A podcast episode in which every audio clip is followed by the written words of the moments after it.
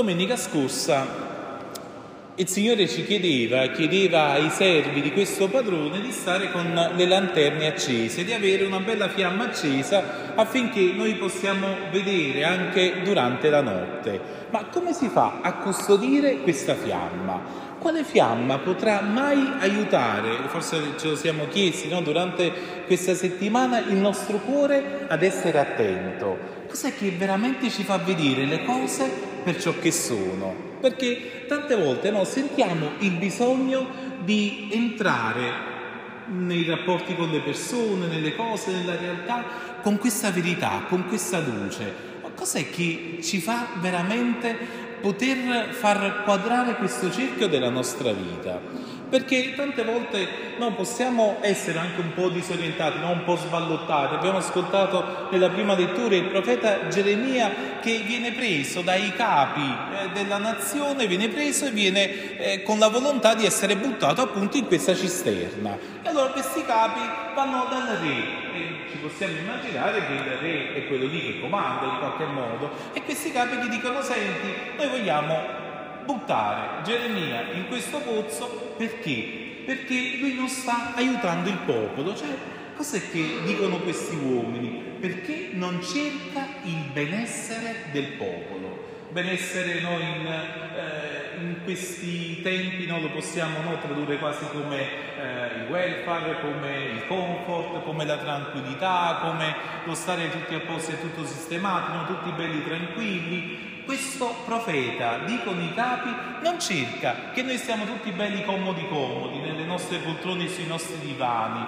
Dice non cerca il benessere, ma sta cercando il male del popolo. Strano, no? Che un profeta viene accolto così, ma è proprio di chi non sa riconoscere veramente il bene per se stessi. Tanto che è così eh, Israele sta vivendo in un momento eh, così difficile no? tra due regni, un regno che, che sta calando un altro che, che, sta iniziando, tanto che questo re dice va bene, voi avete il potere, fatelo voi. Che cosa strana, un re che dovrebbe comandare, che si lascia sopraffare da questi capi. E intanto Geremia viene buttato giù, ma viene un etiope, viene un non israelita, viene uno da lontano e va dal re, gli dice, oh ma che stai facendo? Hai buttato il profeta, colui che ti annuncia veramente la parola di Dio in questa cisterna col fango e sta annegando e sta morendo. Vedi che non c'è più pane nella città. Cioè vedi che le persone non si stanno nutrendo più.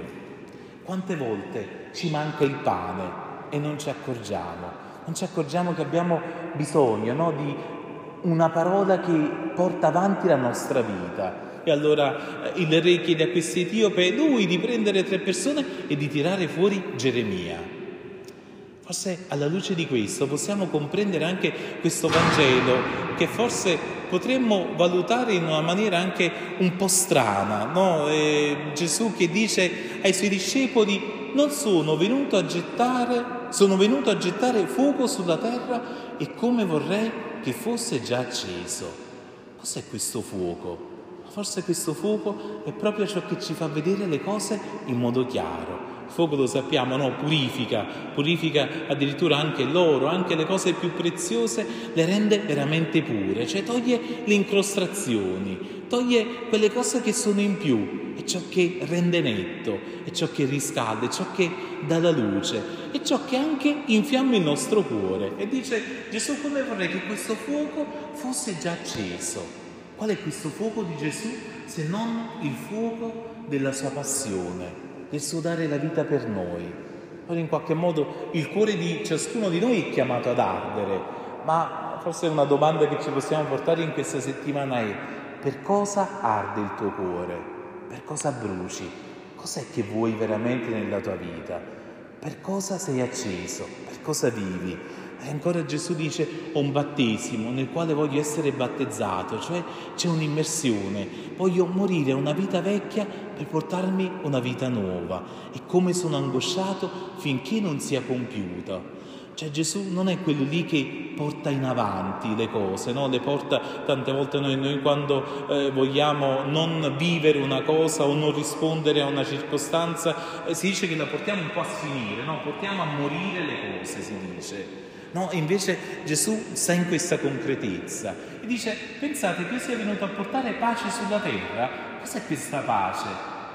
Se non il quietismo, se non tante volte quello che desideriamo è la pace del cimitero cioè stare belli tranquilli, che nessuno ci dà fastidio, che nessuno no, mi toglie un po' dalla mia tranquillità. Gesù ci dice, non sono venuto a portare questa pace, non sono venuto a portare pace, ma divisione. Che cosa brutta.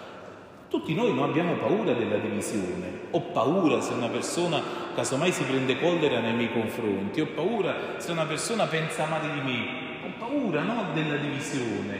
Invece Gesù dice che è venuto a portarla. È una cosa un pochino strana. Cos'è questa divisione? E cos'è questa pace che Gesù non vuole? Questa pace opposta al fuoco che lui desidera. Quante volte ci siamo sentiti casomai divisi nel nostro cuore?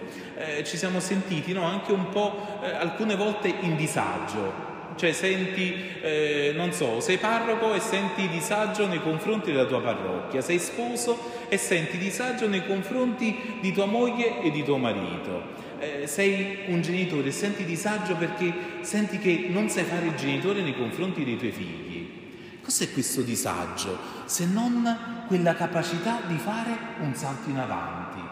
Puoi rimanere dietro la barricata e dire va bene, lascio tutto tranquillo, no? Lascio che mio marito così continui a vivere la sua vita, basta che non ci appiccichiamo, lascio che i miei figli vivano come vogliono e, e, e rimetto il mio compito di essere genitore, eh, non so, una parrocchia che, che sta in vacanza e lascio che stia in vacanza non solo d'estate. Cos'è questo passo in più che il Signore ci chiede?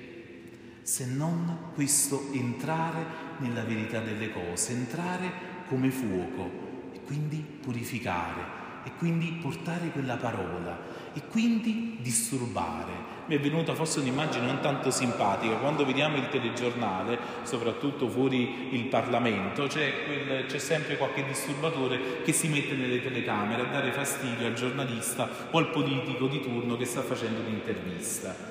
Credo che alcune volte la parola e Dio si manifesti a noi come quel disturbatore. Abbiamo il nostro setting cinematografico della nostra vita, abbiamo il nostro cinema, già ci siamo fatti la nostra trama, già sappiamo come deve andare a finire, già sappiamo tutto e arriva un terzo, arriva uno da fuori che viene a dare fastidio a quella ripresa. La parola, quando abbiamo il cuore attento, è proprio così disturba la mia pace, disturba il fatto che debba andare tutto bene.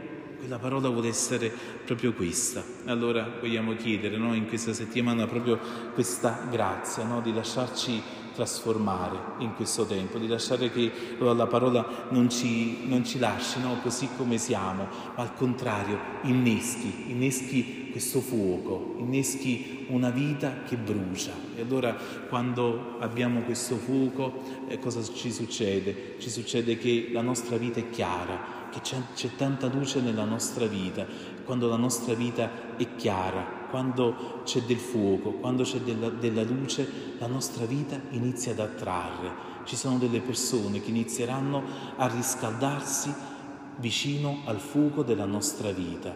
Allora anche tanto gelo che c'è nel cuore dell'uomo si inizia a sciogliere davanti a questa bellezza della parola vissuta. Il Signore ci dia la grazia di essere cristiani così. Amen.